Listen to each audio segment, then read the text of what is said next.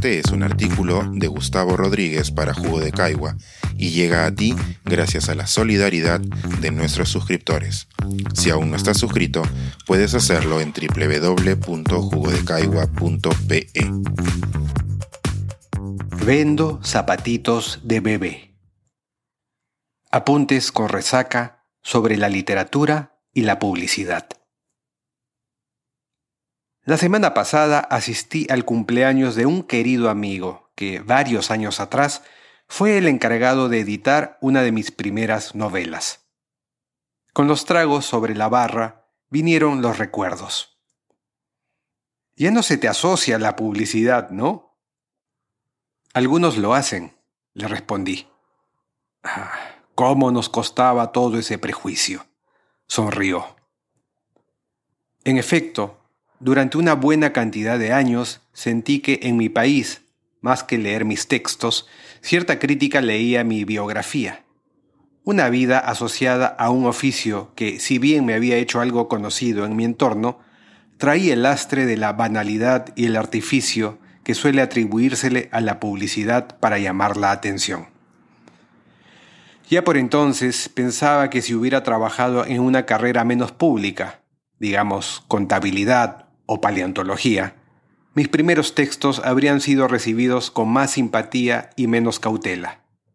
Por ejemplo, hace unas semanas, para alabar mi libro más reciente, un periodista cultural gastó la mitad de su reseña para explicar por qué nunca antes me había leído, cuando ya llevaba siete novelas publicadas a la fecha. No es un secreto que el oficio de escritor le paga mal monetariamente hablando, a la casi totalidad de sus practicantes. Salvo un par de colegas encumbrados por el mercado, el resto no podemos vivir enteramente de nuestras regalías y debemos alternar el solitario territorio del teclado con el de las clases, las conferencias y, claro, con oficios que van desde el periodismo hasta la ingeniería hidráulica.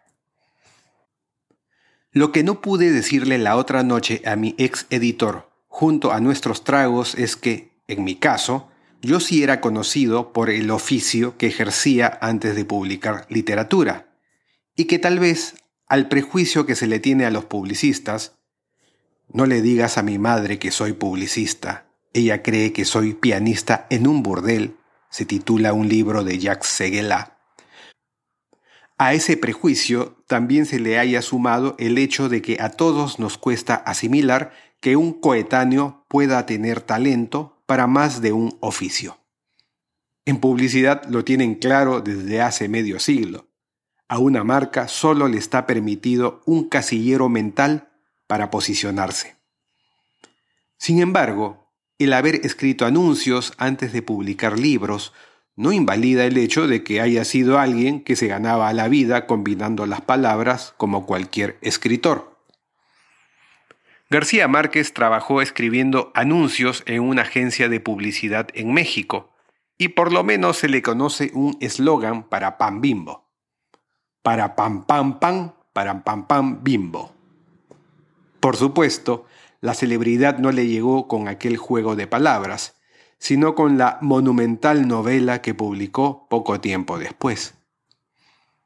La larga asociación creativa entre Adolfo Bioy Casares y Jorge Luis Borges es conocida por sus traducciones, guiones, antologías y obras escritas a cuatro manos, pero lo que menos se sabe es que su primera colaboración fue la escritura de un anuncio publicitario para un yogur de la cadena de establecimientos lácteos que poseía la familia de Bioy.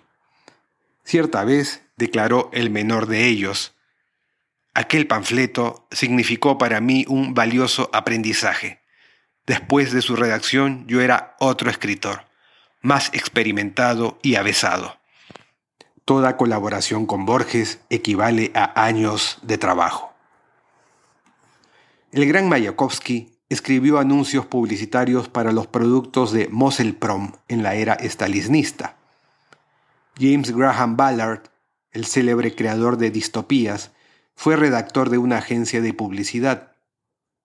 Y con algunos años de diferencia y otros tantos de distancia, se sabe que el escritor francés Frédéric Beigbeder trabajó en agencias de publicidad y que su primer gran éxito, 13 euros 99, es una novela que satiriza el mundillo publicitario.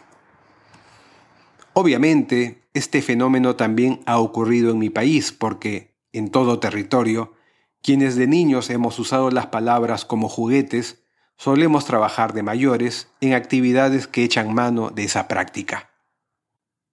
Cuando en Perú pienso en personalidades asociadas a la escritura, que también trabajaron como publicistas, me es imposible no recordar a Luis Felipe Ángel, Sofocleto, Enrique Sileri, Luis Freire, Eduardo González Viaña, Rafa León o César de María.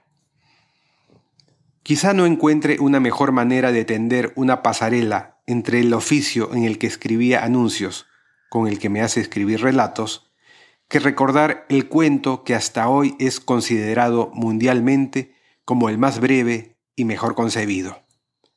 Tiene seis palabras tanto en inglés como en español, y su autoría le es atribuida a Hemingway, quien lo habría pronunciado en la barra de un bar muy distinto de aquel donde se originó esta reflexión.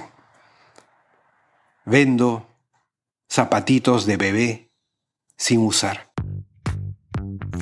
Pensar, escribir, editar, grabar, coordinar, publicar y promover este y todos nuestros artículos en este podcast cuesta y nosotros los entregamos sin cobrar. Contribuye en www.jugodecaigua.pe barra suscríbete y de paso espía como suscriptor nuestras reuniones editoriales.